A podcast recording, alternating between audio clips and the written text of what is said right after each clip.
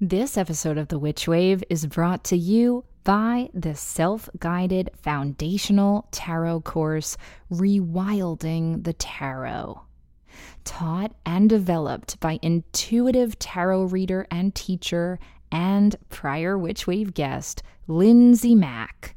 Soul Tarot is a radical reinterpretation of the tarot that allows us to read for the present moment.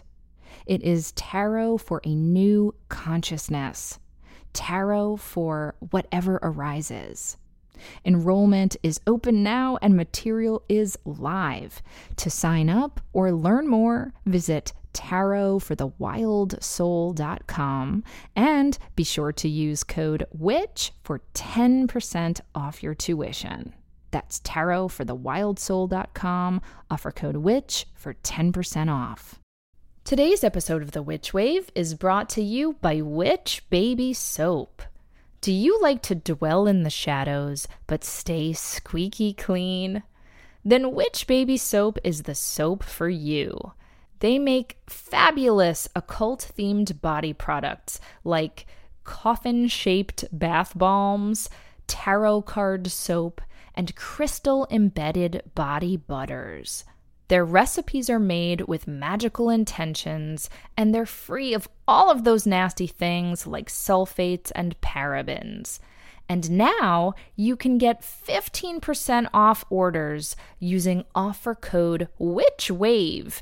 That's WITCHWAVE, one word, on witchbabysoap.com. So get ready to wind down, lather up, and get some Witch Baby Soap products using offer code WITCHWAVE now.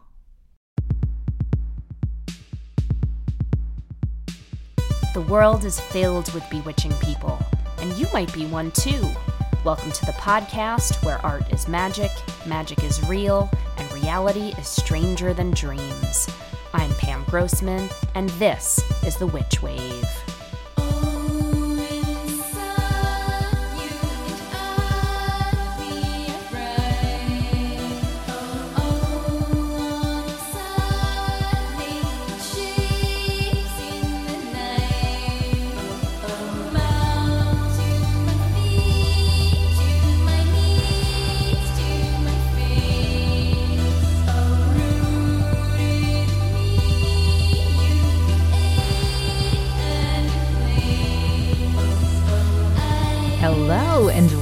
To the Witch Wave.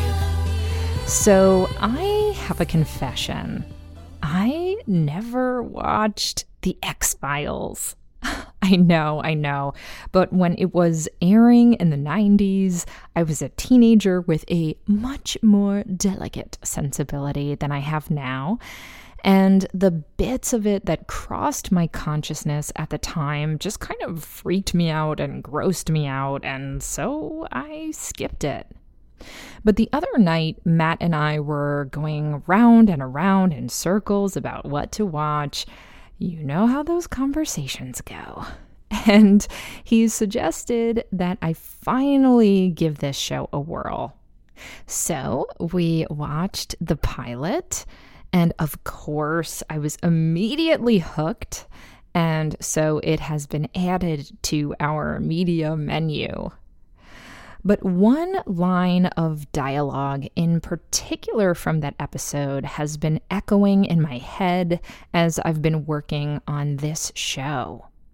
Mulder says, Now, when convention and science offer us no answers, might we not finally turn to the fantastic as a plausibility? Now, of course, that's Mulder's whole thing, right? He's the believer, Scully's the skeptic, and so their delicious tension plays off each other and makes sparks. Now, I know I'm a witch, but I actually fall somewhere in between Mulderism and Scullyism when it comes to magic. As we've discussed before on the show, I am pro science, pro vaccine, pro evidence based research. And yet, there are so many experiences I've had that interface with the realm of the fantastic, which I know are also valid and which have informed my life and my worldview. These experiences transcend the binary of fact and fiction because they are operating in a space of mythopoesis, symbolism, intuition, and mystery. And that's why, for me, art is actually one of the best vehicles we have for exploring and expressing the numinous. Art is both true and make believe. It is informative and transformative. And I believe that the processes that we use to create rituals and cast spells are interrelated to those we use when we write stories, draw pictures, sing songs. I've talked about this and written about this a lot, and will no doubt continue to do so. And shameless plug, this is something I teach with my friend Jonica Stuckey in our many occult writing workshops. But I can't pretend to know how any of it works or why it works. But framing creativity in the language of the divine of magic is meaningful for me. And more than that, it's effective. I've often said that I'm a pragmatic witch, and I wouldn't bother with any of this stuff if it didn't have real world results for me. I just know it does work. Witchcraft whether it's casting circle or conjuring an essay, has changed and enriched my life in countless ways. And that's why I'm so excited and so honored that I got to speak with Elissa Washuta, author of White Magic and a true word witch. In our conversation, Elissa discusses turning pain into potent prose, as well as what it's like to be a Native American who is simultaneously rendered inspired and invisible by white culture. And we touch on so many other important, insightful topics as well, plus a hearty helping of Twin Peaks talk as a cherry pie on top. But before we get to that, first let's check and see what's come through on the Witch Wire. Who is it? Witches. Sarah writes As a relatively new practitioner of magic, I don't know where the line between synchronicity and going down the rabbit hole resides. I feel like I should be paying attention to things like signs and symbolism, but I also feel like I'm going off the deep end when I'm finding all of these correlations, like I'm some crazy metaphysical conspiracy theorist a la ancient aliens. I know this doubt goes against everything you teach, but I'm a pretty solitary practitioner and I don't really have a lot of people to bounce ideas off of. Regardless, even my husband, a non practitioner, thought this was weird. This week, while finishing up your book, I had a dream that prominently featured ducks and quails. So, being the good emerging witch I am, I scanned the internet until I found several interpretations that all matched. I reflected on my life and concluded that this dream was really pushing me to refocus my energy on learning and practicing my witchcraft and to put my spiritual growth at the forefront of my life. Something else was tugging at me, though.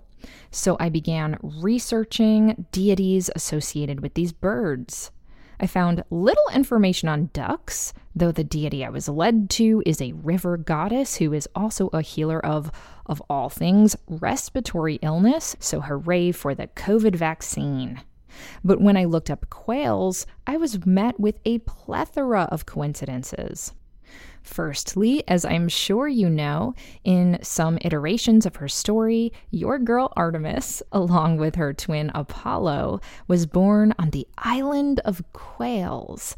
Seeing as I had just finished your book, I felt this was another prompt to lead me back to my craft, as your book really helped shape my understanding of the witch archetype and gave me a reference point to where I might fit into said archetype. Secondly, upon further research, it turns out that the island of Quails was actually once a titaness named Asteria, who, upon deciding that Zeus's ardor was more trouble than it was worth, turned herself into a quail, then jumped into the Aegean Sea and transformed herself into an island.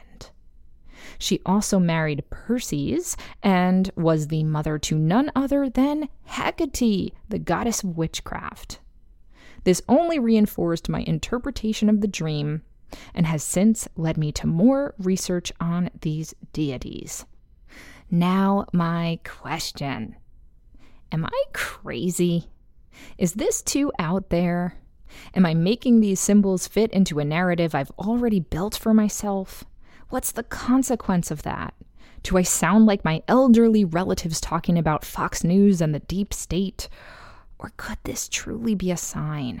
Could this dream's purpose have been to point me in the right direction to a divine connection? I've often wondered if there were any deities meant for me and have researched in the meager free time I've had between work and family time, but I've never had a sign or at least not one that seems as clear as this. Any thoughts or guidance would be much appreciated. Hello, Sarah. First of all, thank you so much for those lovely words about my book. I'm so glad that it's been useful for you. And to your point about this going against everything that I believe, absolutely not. As you can hear from the beginning of this episode, I think that skepticism and questioning and interrogation is such an important part of spirituality. And I am not just someone who believes in absolutely everything myself. So I think it is great that you are asking these questions. And let me also say that I get some version of this question so often that I wanted to be sure to highlight yours as just one example. I understand the genuine risks that come with allowing oneself to acknowledge these spiritual clues or following the trail of cosmic breadcrumbs, as I often call it. But there is absolutely a shadow side to this kind of approach to living. It's true. If left unchecked, one can certainly become obsessive about it or start making connections that aren't there or become a conspiracy theorist who starts trusting these symbolic interlinks more than trusting the material world that we can perceive and measure with our five senses. There are a few terms which describe the act of perceiving patterns that aren't really there. Apophenia is a word for imagining patterns of meaning in data or other unconnected or unrelated inputs. Pareidolia is a word for seeing clear visual patterns or images in indistinct or fuzzy planes of optical stimuli. And of course, there are psychological states that some people live with or live in, such as paranoid schizophrenia or obsessive compulsive disorder, which have to be considered and cared for. So, how can you be sure what is helpful and what is harmful when attempting to pay more attention to these signs and these clues? All I can say is that for me, when these synchronicities make themselves known in my life, or certain symbols come into my dreams, like the ones you're describing, I don't tend to feel scared or out of control or anxious. Rather, I feel supported and excited and expanded. And that's all I can really go by following these winks from spirit or stage directions from the universe, as RuPaul sometimes calls them, has only made my life better and helped me learn about myself and my purpose, and has helped shape my life with poetry and meaning. Now, could that all be delusional? I mean, sure, maybe. Perception is certainly subjective. But it's not hurting anyone, and it's not hurting me. In fact, it's making me feel more fulfilled and inspired. And it's also not the only way I make decisions in my life or about my life either. I also pay attention to and weigh material information like how my health is and how much money I have in my bank account and who else will be affected by my decisions, etc., etc. But paying attention to these signs and synchronicities is a way to engage with our intuition, our unconscious, and our emotional, interior, and spiritual lives. And I also believe that it is a way that we can engage with more subtle energies and entities than just those that we can see with the naked eye. I think the time to worry about this approach of following these clues or paying attention to these symbols is if it starts to alienate people you love and trust who have your best interests at heart or if it's making you feel unwell or untethered or threatened or anxious. And if any of those things are happening, I'd recommend seeking out a good therapist and stopping because it's obviously not the right method for you at this point in your life, if ever. But it sounds to me like in your case, you are receiving these symbols and messages in your dreams and in your life in ways that are making you feel more alive and more hopeful. So I can't answer what exactly these signs are telling you, but I can say that if you're feeling excited by them and grounded by them and affirmed by them, which it's sounding to me like you are, then it's all worth continuing to explore. Just be sure to maintain your critical thinking skills always, and your health always, and also your sense of humor and play and wonder. Because decoding the divine is fun. So seek on and enjoy. Now, on to my guest.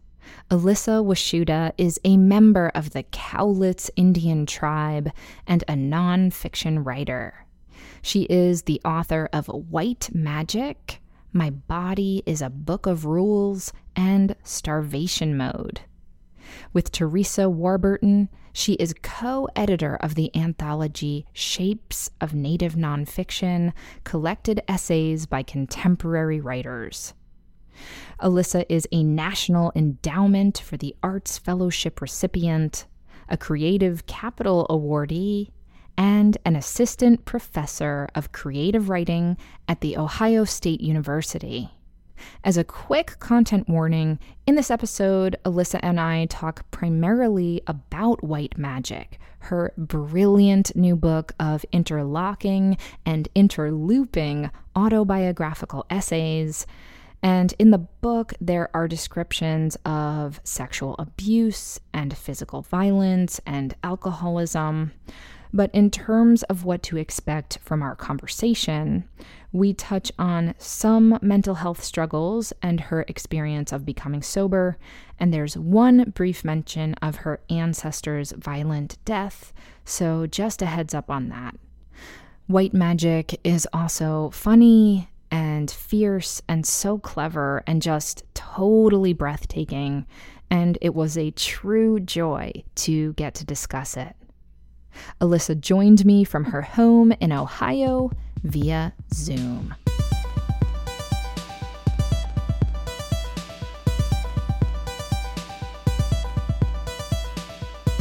Elissa Washuta, welcome to the Witch Wave.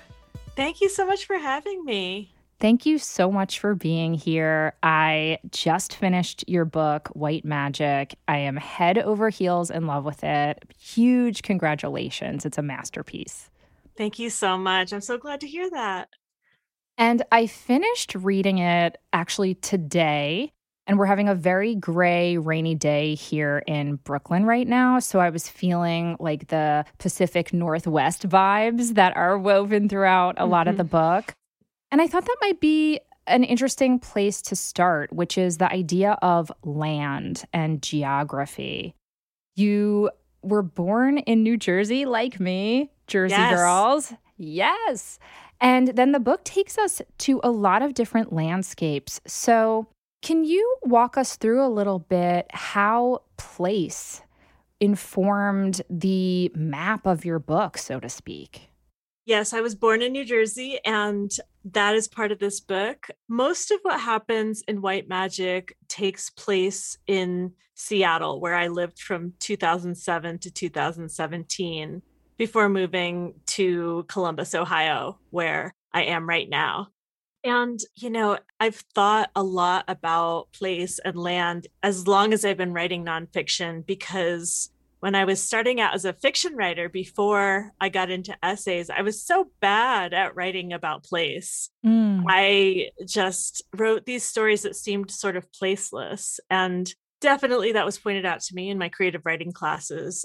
And now I look back and see that that's because I just hadn't really spent a significant amount of time anywhere but New Jersey and Maryland, uh, where I went to college. Once I moved to Seattle, which was so dramatically different, you know, climate, landscape, just everything. attitude, sense of humor. Yeah. I love Seattle, but it is it's really so different. different. and I think that made everything about place become so apparent and i realized how strange new jersey is it's so funny you say that because i've always thought like like i never had jersey pride and i've lived in new york more than i've ever lived in new jersey. My whole adult life has been here. And i didn't feel like we had any identity as new jerseyites until i met a lot of people from a lot of other places. It's really really interesting that you say that. It really helped me to understand myself when I realized how deeply uncomfortable I was in Seattle those first few years. I didn't do super well with the Seattle freeze, the passive aggressiveness. But, you know, as time passed, I developed a really profound relationship with the city of Seattle and with that place. Of course, part of it is because as a Cowlitz person, my tribe is in Southwest Washington state. And so that's fairly close. It's a very similar and related landscape, similar and related plants, and the ways that we have formed relationships with, you know, all the beings in that place over time. Um, so that was really significant for me. And that's a really big part of white magic. You know, not just recounting the things that happened to me in Seattle, my, you know, getting sober, getting broken up with, finding myself in all the ways one does in in a book of personal essays and then you know leaving my land and coming to ohio where i'm making new relationships with the you know vastly different plants and you know different animals around. The climate is so different. You know i didn't set out to write a book about place but it very much is a, a book about land. Absolutely near the end of the book, and this is not a spoiler, I, I, don't know that it's possible to spoil your book because you do such an amazing thing with time and this kind of like looping back of symbols that turn up and fold in on each other. And, and, and we'll talk about that. But I'm going to jump to the end of the book where you're talking about people asking you, What are you working on?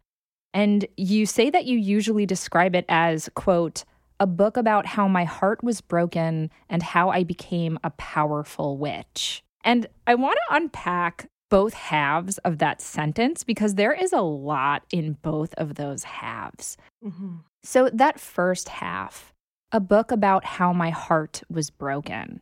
I was thinking about the many different iterations of brokenheartedness that show up in your book, both your personal pains and traumas that happen kind of in your, I guess we'll call it your like immediate timeline, And then, of course, all of the intergenerational brokenheartedness that you carry with you as a woman, as a member of the Cowlitz Indian tribe.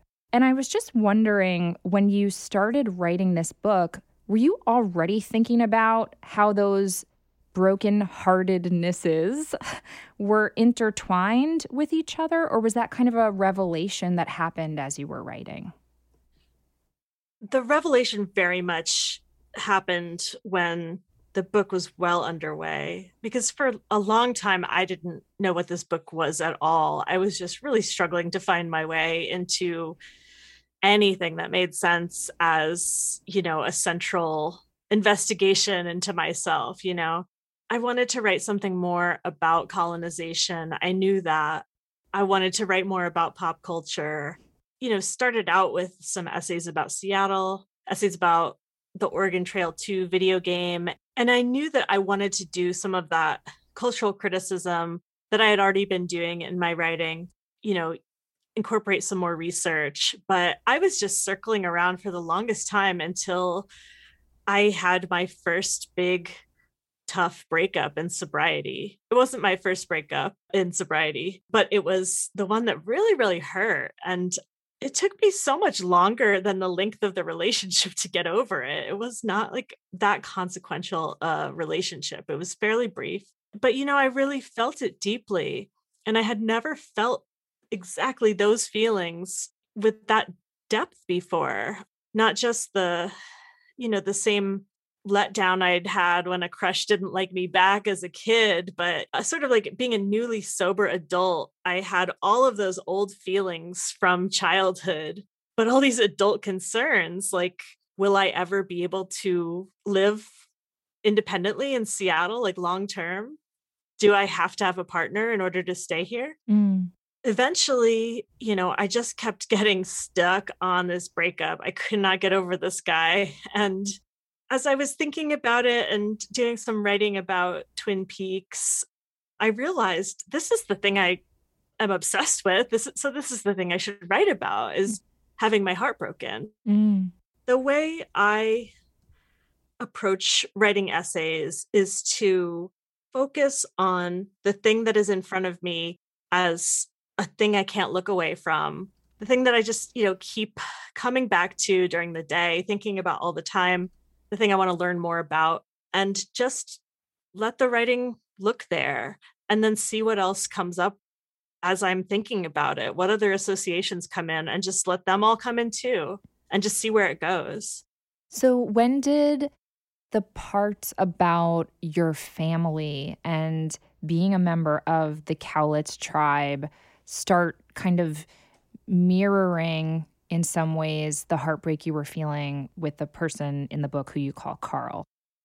I think those pieces about family and ancestry and history, they weren't exactly in place, but I was aware of them. I also knew I wanted to write about coal mining, my dad's side of the family, and you know my my ancestors in Pennsylvania anthracite country. So I knew I wanted to write more about you know the experience of those coal miners and the experience of my Cascade ancestor who was hanged for treason by the US government. I'm Cowlitz and Cascade by descent. And I knew I had so much more to say about all of that history and so much more to learn and research. So they were just kind of pieces that were all around me, and I was aware of them. And as I was thinking about these kind of like little personal problems of you know being lonely being broken up with being insecure whatever i would see these little points of connection in one of the early essays in the book little lies which i think is one of the first essays i was working on where i really began to see those connections come in. Some of that is about drinking and getting sober and of course you know writing about alcoholism as a native person is fairly loaded and i had to address that so anything that I want to address that's complicated, it just has to come on into the book. And that got me writing about the facts about alcohol use among tribal members and the misconceptions. And also, I had this memory of the fact that alcohol played a role in a significant battle that led to my ancestor being hanged. So I feel like all of these things are just sort of in the periphery of my awareness as I'm working. And I can remember the details that are like, you know, stars in a constellation. And then I, I sort of draw the lines. Mm, and you do it so, so beautifully. So let's get to the second half of that sentence, which is, and how I became a powerful witch. So, of course, as someone who hosts a podcast called The Witch Wave and who thinks a lot about witches, I'm always interested in people's relationship with that word. You kind of a little bit go back and forth, I think, on your own comfort with using that word and how much you identify with it. You know, certainly throughout the book, you cast spells, you're casting love spells and cord cutting spells you speak a fry daddy into existence, which is some pretty powerful witchcraft. But then, you know, right at the beginning of the book, you say, The truth is, I'm not a witch exactly. I am a person with prayers, a person who believes in spirits and plays with fire. And so I just wanted to invite you to talk about how you're feeling about the word witch today understandably, this might be something that's always in flux, but I'm curious as to how you feel about that word. It's even more complicated now than it was when I finished writing the book. You know, the book is about a time period when I did start, you know, really trying out these practices, spells, and also doing tarot and learning about astrology um, pretty intensely but that all came, you know, after years of feeling like I was really interested in all of that, but didn't have the right to access it or didn't have my own way in. But, you know, some of the women around me just kind of gave me the permission I needed. And I learned that it was possible to do these things on your own and that witchcraft didn't have to be Nancy summoning the god to the shore and the craft and like, you know, causing the death of many sharks. Like um I, I just came to see all of these things as tools. I learned that within what I was learning about witchcraft, I had all these spell books, and some of them just did not, some of the spells just didn't resonate with me. I didn't know how to get some of these items that were called for. And it was clear to me by that point that meant those weren't the spells for me to be doing. But the mm. ones that did resonate were very simple. You know, it suggested to me that I I was gravitating toward candles because of my astrological chart. It was suggested to me that I really, you know, keep going with that. And so that was kind of at the center of that sort of practice at the time. But once I was really working on this book in earnest and seeing all these synchronicities coming up, I described the discovery process of all these synchronicities in my life in the book. And that's authentic. It was very surprising to me to see all of these symbols coming up in various places in life and research. Ultimately, I realized that tarot and spells, astrological charts were all tools to get me towards something that was some kind of power that I hadn't believed in and certainly hadn't understood, but was beginning to get close to. And those were all other people's forms, you know? And it's not just that they were not native forms, it's just that I didn't create those tools. I didn't have an intimate relationship with them. I have a very intimate relationship with my writing process. In the end, the book manuscript was the tool that I really used to access some kind of power. And it was way more powerful than reading tarot to see all of these things coming together. It was absolutely wild. And so just by, you know, letting all of that fall into place, using my intuition to see where my research was going to take me, what points of connection, what symbols, what, you know, synchronicities in my research were going to come out alongside all these synchronicities that were happening in everyday life. The way they came in more and more strongly and abundantly made me realize like this is what it is for me, Elissa Washuta, to be a witch. Like I am a powerful witch now. It was very hard to give up the writing process, not because, you know, I wanted to keep tinkering with the manuscript. The book was perfect to me. You know, I, I was done with the the writing process. First but- of all, can we just take a pause that you just I am so impressed that you could say that this book was perfect to you. I love you for saying that. It is so rare to have an artist or of any any medium claim the perfection of their work. So fuck yes. you know, it was important to me. Like I wanted to spend as much time as I needed to make this book. And you know, I, I say it's perfect to me. I mean, after it was perfect, I revised it according to my editor's feedback, and then it was perfect again, um, or Yes. still perfect. But I'm sure readers will find flaws, some of which I agree with. I don't know. But it, it was exactly what I wanted to make. But at the same time, the synchronicities were still happening in research. And like, I think we had finished fact checking, and I still wanted to, you know, work in some details that I had, you know, encountered. And my editor was very good natured about it. But after a while, I had to stop. And Mhm. that stopped the process. That's like, that cut me off.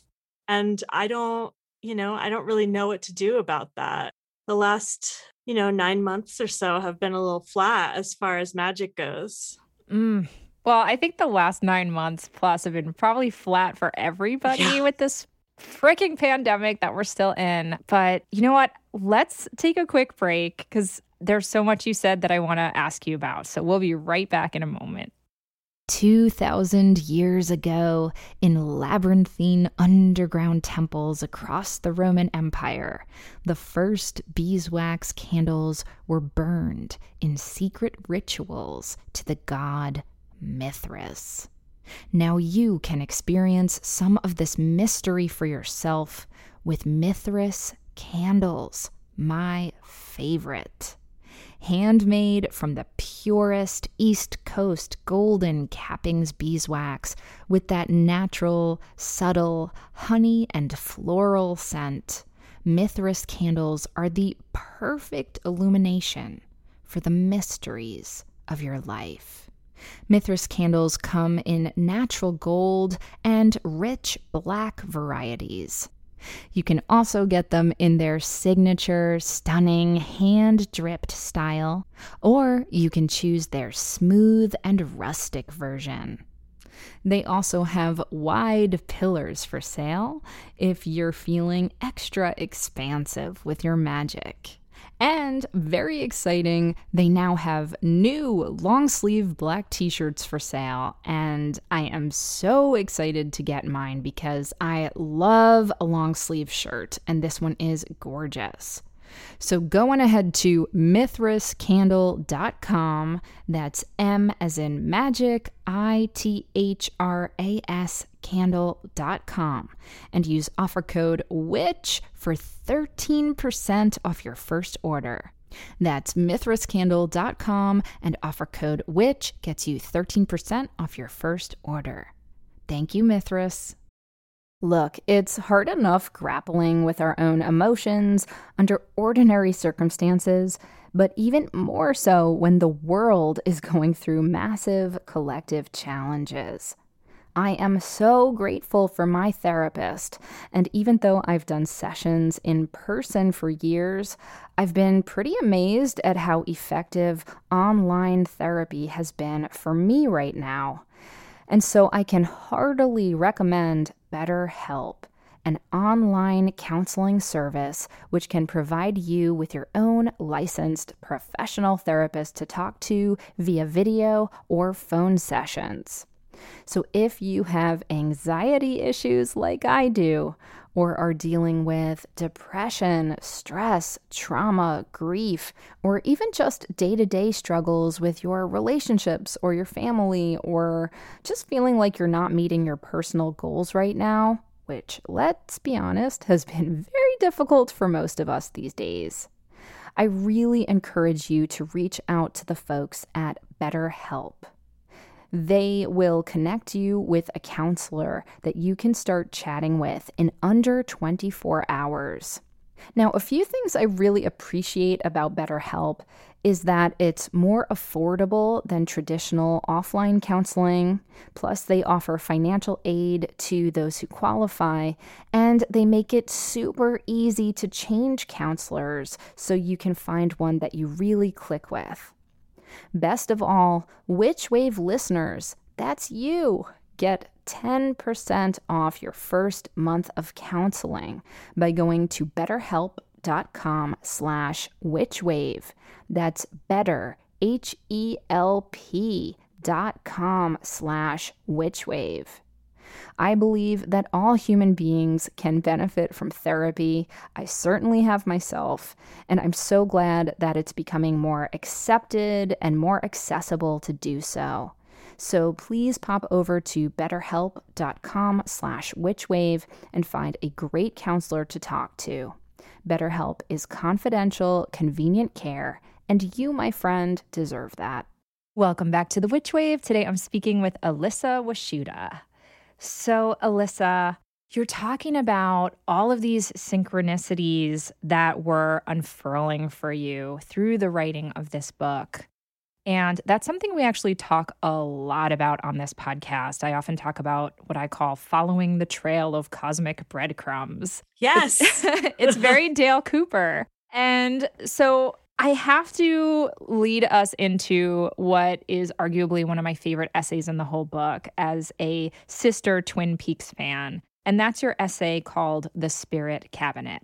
And in this essay, you kind of weave together all of these different synchronicities that are unfolding for you, both as you reflect on some breakups that you've had, as you are watching Twin Peaks The Return, and incorporating also some of this series, uh, the original Twin Peaks and the film Fire Walk with Me you know, you have some wonderful writings from Carl Jung and, you know, some magicians. I mean, it's a really virtuosic essay. And in this essay, I almost feel like we are in real time coming along this detective quest with you as you're uncovering all of these different connections and, and synchronicities. So, first, I wanted to ask you how did you this sounds very juvenile but like how did you write that essay? Did you have journals and notes and then weave them together retrospectively? Was it happening kind of in linear time?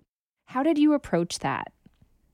I mean it feels like it was a little juvenile not in a bad way but i'm thinking about when i learned you know in third grade to write things on index cards for a research project that is what i did um, the idea for the essay came to me in summer of 2018 when I had moved to Ohio already and I was going back to Seattle twice. First for a professional trip, second for a wedding, and both times I arranged to see my ex-boyfriend Carl. And we realized while I was out there that we were doing things that were the same things we'd done a year before on the same day. And we got really into this idea and you know kept talking about it and kept trying to like look for this in our calendars and think about whether things were auspicious uh, as we used to talk about a lot mm. and i got back from seattle feeling terrible so sad because i missed him so much and i knew that it just wasn't going to happen. We were not going to be together. It, it was not a good idea and it was not a possibility. But i still had these you know these little auspicious things that we uh that we would joke about. And so i just started writing each event down on an index card with a date you know the date we went to this one restaurant the date we went on went to the restaurant the next year that kind of thing i just wanted to see what was there so i looked through my calendar some looking through my email and texts and just you know wherever i could find any kind of thing to jog my memory about where I had been and what I had done over the past three years 2016, 17, and 18. 2016 being when Carl and I got together. You know, I didn't know whether I was going to find anything that was interesting. I basically thought it was going to be a bust. I didn't, you know, it's not anyway I'd written an essay before. Mm. And during the time I was working on it, I thought like I knew it was a huge risk and I didn't think anybody was going to be interested in it but me. And when it was done, I mean, it was wild to see the way everything lined up. I lined all the index cards up and from January 1st through December 31st. And then um, within dates. It goes 2016, 17, 18. I also had index cards with quotes from Twin Peaks, The Prestige, uh, a book called Here is Real Magic by Nate Staniforth, a magician, and a few other texts, like you mentioned. And I just kind of slotted those in where it seemed like they should go. And then I just started writing fragment by fragment, trying to keep it in present tense and keep it fairly descriptive, just because I wanted the connections themselves that I had not made. The universe had made them. I I didn't do this you know, I wanted those connections to just be clear to the reader so they could experience what I had experienced, which was that this was a really fascinating arc from January to December, even though it was over three years, all flattened into one. In the book, you write, This is what happened when I decided that either everything was meaningful or nothing was, that I could either destroy myself or live inside a riddle.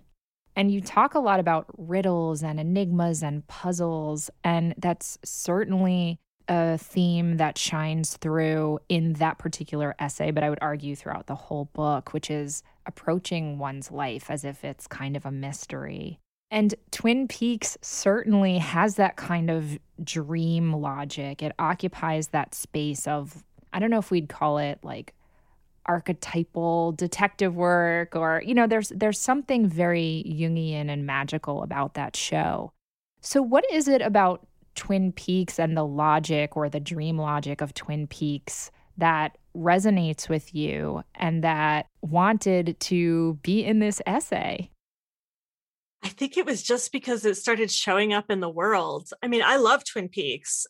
And that summer, that was when The Return was airing the summer that I was leaving Seattle, I just started noticing things showing up that were Twin Peaks like. I think the first was a moment when Carl and I, you know, we hadn't really seen each other, talked to each other in a long time, but I went to one of his shows and then afterward we went to this restaurant across the street and I saw fire from the fireplace in his glasses in the same way that I remembered from a scene in Twin Peaks. And um, I think I write about this in the book. I told him he was the devil. Yes. you do write about that, Elissa. um, and then, you know, went to the bathroom and realized that it had like the red walls and the black and white floor. Um, and it felt very Twin Peaks. And then sometime after that, that same summer, Carl and I were at a different restaurant. I'd been to this restaurant before and I went to the back to go to the bathroom and saw that the the kind of like back area where the bathrooms were was definitely intentionally decorated like the red room. You know, it had red curtains, you know, checkered black and white floor. There was a bird cage uh, with a like a goddess statue in it. And it just felt like something that I should follow as I was watching The Return and had just rewatched uh, the first two seasons to inform my watching of the third season. So that was just another thing I was following and seeing where it would lead me. Yeah, I was thinking about how kind of looping back to land, how so much of that show is about the landscape, and there is this Native American kind of mythopoesis to that world. And and certainly you know i'm thinking about like deputy hawk who is played by michael horse who's an actual you know native american and before the pandemic one of the last trips i took was to seattle and a friend and i did the twin peaks road trip and we went to oh. the waterfall and all of that it was amazing we went to Twede's diner all of it and I was really delighted by how there's a lot of recognition of Native American mythology and the spirits of the land and all of that as well. And I wondered if part of that mythology or mythopoesis resonates with you on some level too, since your own tribe's mythology is a thread throughout this book as well. This was something I wanted to write so much more about, but there was nowhere to really fit it. But the show does feature native land but in a way that's totally de-identified or misidentified mm-hmm. um, in a way that's so fascinating to me so the um the exterior of the lodge is at Snoqualmie Falls. That's Snoqualmie territory. I think the interiors um, and certainly the the opening scene with Laura on the beach are filmed in Suquamish territory, which I've been to a few times. They're actually filmed at Kiana Lodge, which is Suquamish tribal business, and that's that remains Suquamish land. These places are, you know, far from the land that eventually was identified as the location of Twin Peaks. I believe it was in the return. They have the town being all the way in the northeast part of the state, which is, you know, culturally very different, like related and, you know, with lots of contact over, you know, the thousands of years and lots of people moving around place to place. But the landscape is different. The tribes are different. And I, I I find all of this collapsing really fascinating, um, especially because, you know, in Fire Walk with Me, there's a reference to Wind River, which is very far from the northeast part of the state, and in fact, is my traditional territory. Mm. Um, there's a picture of one of my ancestors with her canoe in Wind River. And so Deputy Hawk is his character is Nez Perce, I believe. The sort of like cosmological concepts that he presents as being Nez Perce, as far as I know, are not. They're esoteric traditions. Um, you know, I think he talks about the dweller on the threshold, which I don't know anything about Nez Perce, you know, cosmology, but I know where the dweller on the threshold comes from. so, you know, I'm certainly curious about David Lynch, like what informed his conception of these ideas and beliefs. And um, I think Hawk is an interesting character, and I'm really fond of Michael Horse as an actor. Same, 100% same. My understanding, and I'm just going to dork out about Twin Peaks for like five more seconds. So, listeners, just bear with us. His writing partner, Mark Frost, like brought a lot of it in too. And I think there are some I think. I'm acting like I don't know. I know that there are some like spin off books that you can buy that are written yeah. by Mark Frost that are like supplementary to the cosmology and the mythology. And so I wonder if there's some nuggets in there too. Ooh. Those are so I have those and I'm not fully remembering what is in them, but there is mention of Lewis and Clark, I believe, in both of those books, or at least one of them. It's interesting how Lewis and Clark's, you know, history is part of the sort of like mythology of the American West at this point. But they had real interactions with real peoples, including, you know, my my communities. The journals of Lewis and Clark are like fascinating in a totally different way um, that I'm working with in my next book. Ooh, that's a good little teaser there, Elissa. And on that note, we're going to take a quick break and we'll be right back. I want to tell you about Hag Swag, a monthly subscription box geared towards weirdos, witches, hags, and other alternative folk. Once subscribed to Hag Swag, you will receive a variety of curated items right to your door, including occult and pagan inspired products burnables like incense or cleansing bundles, crystals, accessories, self care items, and more. Each month's theme has information and magical objects that are useful for both new and experienced witchy individuals and flow with the wheel of the year. Some Hagswag box themes have included ritual, divination, origins, and astral magic, helping practitioners expand their existing knowledge and build their collection of tools and offerings. Containing only cruelty free, vegan, and gender neutral items, Hag Swag boxes are suitable for hags of all walks of life. And if you use code WitchWave on their website, www.hagswag.ca, You'll get 5% off your first box.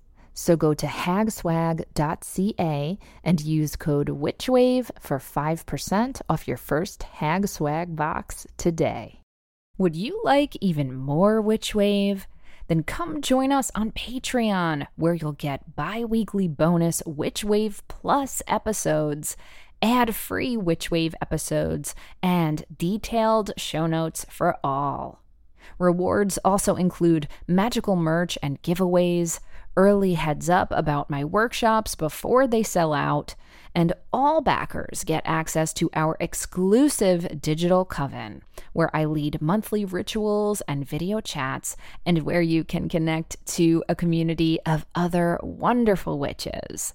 So head on over to patreon.com slash witchwave and sign up. It's a fabulous way to get more magic in your life and to support the show. Thanks so much.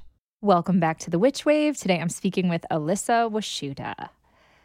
So, Elissa, when you were tracking all of these synchronicities and going down these rabbit holes, I was wondering if it was always fruitful for you or if it was like, this is not a politically correct term, so forgive me, but if it was crazy making, like, did it at any point make you feel out of control? And I ask this for a reason.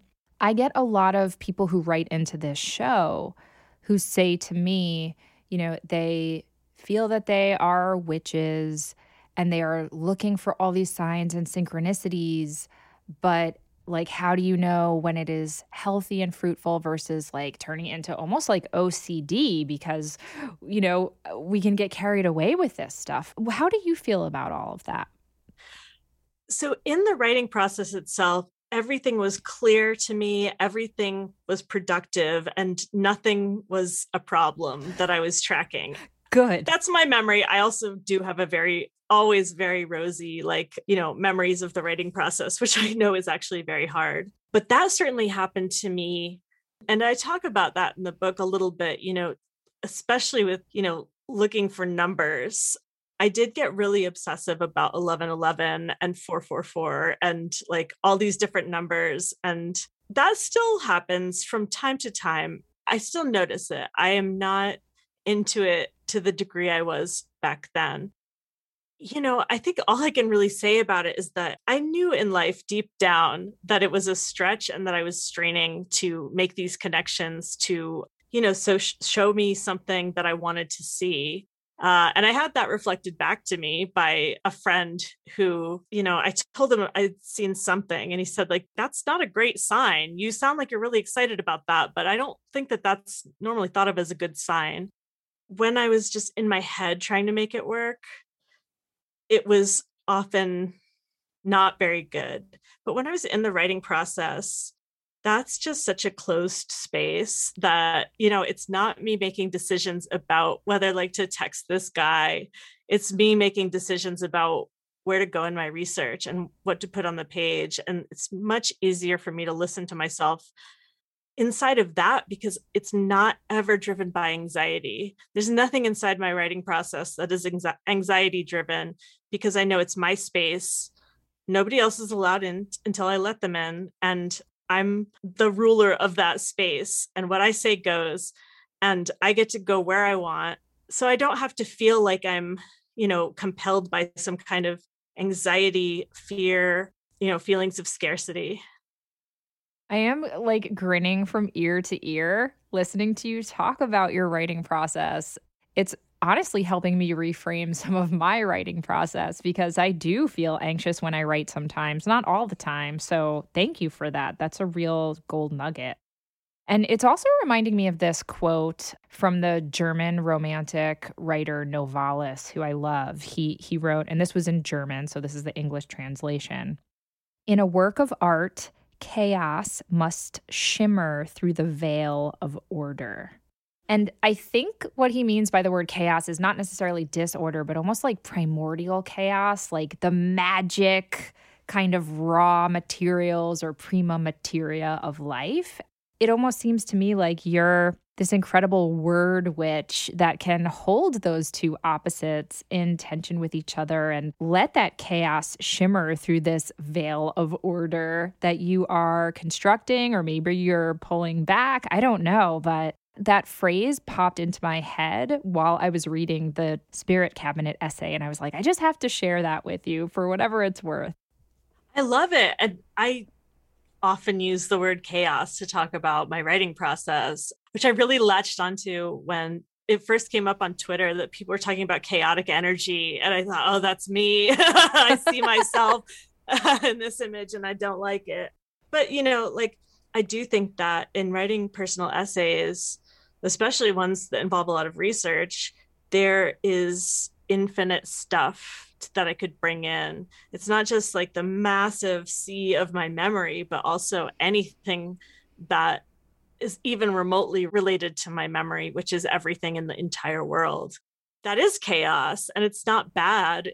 It's just a thing that I am in and then can use form and language to, you know, t- to pull on what I want to pull on. And I also use the word constellation a lot. Like there's tons of stars out there, but we can make their um, relationships legible by calling them constellations, drawing lines. Beautiful, beautiful. Like, I feel almost like my interview notes are mirroring the energy of you and your writing because I am not going into any linear order. I'm just kind of hopping around as we're free associating in a way, which is, I think, perfectly appropriate for a conversation with you and about this book. And what you just said made me think of the notion of spirits, which runs throughout your book.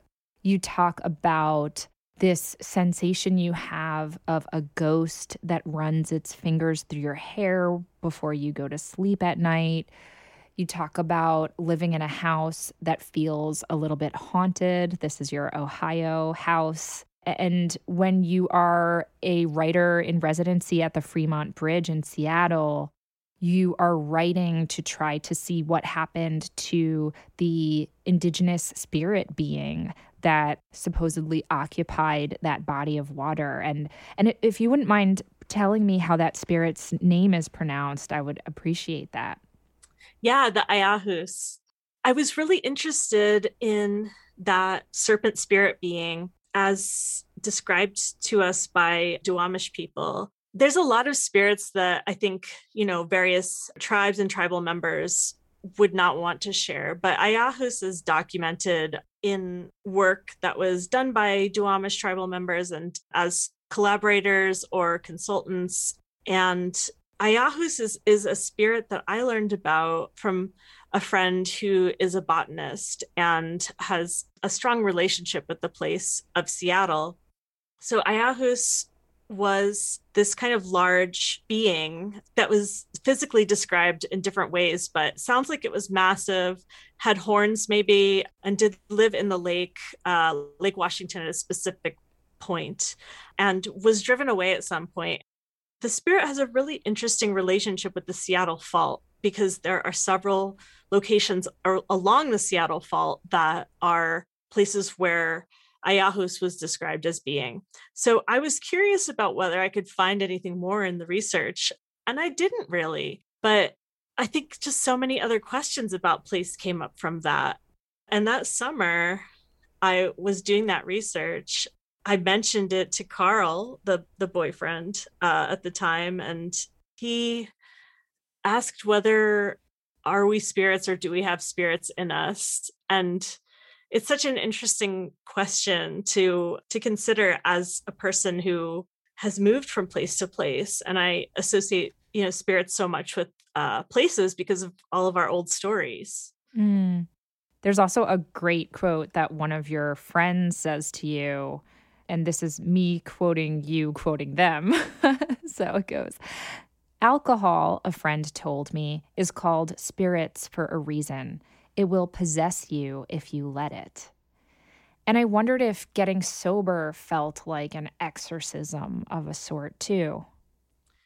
Yeah, it definitely did. You know, it did in, in ways that that I don't really talk about, but also, I mean, it, it was an exorcism in so many ways that there's plenty to say. You know, I physically changed so much after I was no longer regularly consuming alcohol. You know, my brain changed, my body changed, my moods became a lot more stable. The book is in part about being misdiagnosed with bipolar disorder, which was in fact not, it was PTSD and alcohol use disorder. So I was taken off the medications and, you know, everything that had been you know working on my systems in various ways was gone and i physically and emotionally changed quite a bit. an exorcism is like difficult, right? It was Mm. very hard to to quit drinking. I made attempts to to reduce intake or to take a break and come back. The only thing that worked was a complete purge, deciding to never drink again. And that felt like a very significant exorcism to just get it out of me, out of my sight forever. Congratulations. That is Thank you. fucking amazing. So happy that you're on the other side of that. In keeping with our theme of a non-linear book and non-linear interview, I was hoping that you would read just a little bit of your book. There's a section where you're at a what you call a meditation-based sobriety meeting, and I would love it if you would read a couple passages from that section. I imagine the hole like a yellow plastic ring full of iridescent bubble solution catching light. I try to keep God in the hole, but God is a bag of sand, and the hole gets empty before it can get half full. I fill the hole with crystals, candle wax, handwritten affirmations, auspiciously shaped stones, tarot cards, spent matches, shells, photos of ancestors, herbs, astrological charts, shiny pennies, essential oils. I wedge a cauldron into the hole. The woman at the meeting says, We all have a hole inside us, and we're supposed to show it to others. Mary, like her son, showed her heart, radiating light, encircled by roses, lanced with a knife. Every night I drew the same tarot card, three of swords, a trio of blades through a red heart. I touch my hands to my skull and ribs. I try to find the hole so I can show it to anyone who will look, but my hands grow hotter and hotter against my skin as they search. The current rips down my spine and I feel it not a hole, but a channel, a tube filling with light.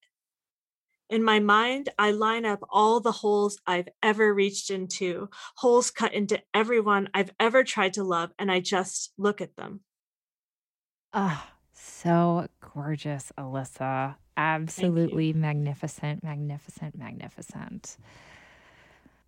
For kind of the last topic that I think we have time for today, I want to loop all the way to the very beginning and talk about the title of your book, White Magic. You know, you just read us a passage where you talk about all of these different, we'll call them witchcraft and new age and indigenous, all of these different ways that you're using what I would call magic to try to heal or come to a place of understanding in your life. At the same time, it's very clear, and, and we've talked about this on a few other episodes on the show, that there is this kind of vein within the occult community, the new age community, of white people who culturally appropriate and you know take the magic or the traditions of indigenous folks or folks that have been colonized and cherry pick it and use it as their own kind of magic or, or try to incorporate it in their own witchcraft and i think sometimes it's because of pure ignorance and other times it is not and there was a section in your book where you talk about the white magic of names that have happened to the land. It, it just really struck me that that phrase white magic has a, a lot of different meaning. And I just wanted to give you the opportunity to talk about how you knew that was the title for your book. I had a different title before that I didn't like. And so I just sat down and I think just wrote out some notes and came to that title, White Magic. You know, I don't remember exactly how it resonated then, but I think, you know, after everything was done, and I must have had these associations at the time, but I see the book as I mean, it's a magic trick in many ways. And one of the sort of tricks is the the way I show you the the thing at the beginning and get you looking there and then something else is happening where you're not looking. And so I think I, you know, I'm leading the reader to think that this is going to be a book about cultural appropriation and witchcraft and all of that. And I do get into that, but why is white magic said to be good and black magic is said to be bad? A lot of that's racist. But but ultimately, you know, I'm glad we're talking about this last because, you know, you see I've talked about Twin Peaks and The Prestige and Oregon Trail 2 and all of these things that are, you know, narratives and entertainment items that that went into this book that's you know a real experience in magic you know narrative is is magical at an event i called it white people's art and uh someone in the audience got real like really objected but like i mean david lynch is white you know like mm-hmm. Uh, just and so i i wanted to use the writing to to create an honest representation of my experience of ex- like feeling magic through engaging with this art that wasn't meant for me exactly that I can't necessarily see myself in as, you know, as the audience is intended to. But I was able to use it for my own purposes. And, you know, that's my own act of generative appropriation, I think. I love that. It makes me want to really zero in on the passage of the book where you call out the power of names. You're kind of going through the Lenape place names. That you talk about uh, uh, and forgive me, I am probably going to mangle the pronunciation, so please correct me. Um, Aquashic- it's not my language, so okay. I don't actually know okay. for sure. F- thank you. Fair point. Um, Aquashicola is the place where we fish with bushnet. Kong is winter watering place for deer. And you name a few other examples. And then you go on to write settlers made new names liberty, hope, harmony, independence. I imagine the naming was a kind of white magic, an incantation against the wickedness they believed was striated into the bedrock. And I think it's such a brilliant passage because, of course, it's about erasure and it's about they use these pretty shiny names to try to claim the land as their own. And in some fucked up ways it worked, right? And in others it caused actual demonization and you know all kinds of pain and and evil. I just think yeah, naming your book White Magic it is such a magic trick because it operates on all those different levels and I suppose just to tie it all together, if such a thing is possible, uh, when working with this kind of material, I'm holding up your book to you. You have the words white magic written on the cover in the same form as the famous abracadabra sigil. Listeners will be familiar that there is a triangle and it says abracadabra and it loses a letter with each line as it goes down. The cover of the book is very clever in using that conceit uh, for the title of your book. And so, for final words, is there any manifestation or any kind of spell that you are hoping this book will cast? Or has it already done its work on you and that's good enough? It's already done so much. I mean, you know, I don't, we haven't even talked about the fact that I, in finishing the book, I mean, it was, it was like a spell. It broke something, like it broke really destructive patterns. And I mentioned it in passing in the book, but right after I finished it, the manuscript and sent it to my agent, and I knew I was, you know, basically done, that I was going to do revisions, but like I had a feeling like the major work of this is closed. I just finished something. And then I met my partner who, you know, lives with me now. We've been together since uh well, I guess July of 2019. Like very shortly after and in territory that was very significant to the uh, to the book in Coast Salish territory um, on the Salish Sea. So, I mean, it was it was a really powerful spell. Elissa, okay, people can't see my face, but like I cannot put my arms down. I'm so happy. And, uh, you know, I didn't want to be nosy and ask, but I absolutely wanted to know, like, how's your love life? So that's so powerful. I'm so thrilled for you. Congratulations. Thank you. So, hey, if nobody reads this book, that's okay. No, we're just kidding. I want everyone to read this book. It is absolutely magical. It casts such a spell. It's so beautifully written. And I'm so thrilled that it has been such a healing spell for you, Elissa. That just fills my heart with such, such joy and gratitude. How wonderful. Thank you. Thank you so much. Thank you for being here. Thank you for writing this. And thank you for your time. Oh, yeah. It's been so great to talk to you. That's it for the show. Thank you again to Elissa Washuta for sharing her wondrous writing and magical detective work with me. Do you have questions, feedback, need some witchly advice, or just want to share something magical that happened to you recently? Drop us an email at witchwavepodcast at gmail.com. We'd love to hear from you, and you just might make it on the Witchwire. The Witch Wave is produced, written, and recorded by me, Pam Grossman. This episode was edited by Josh Wilcox. Thank you, Josh, and myself.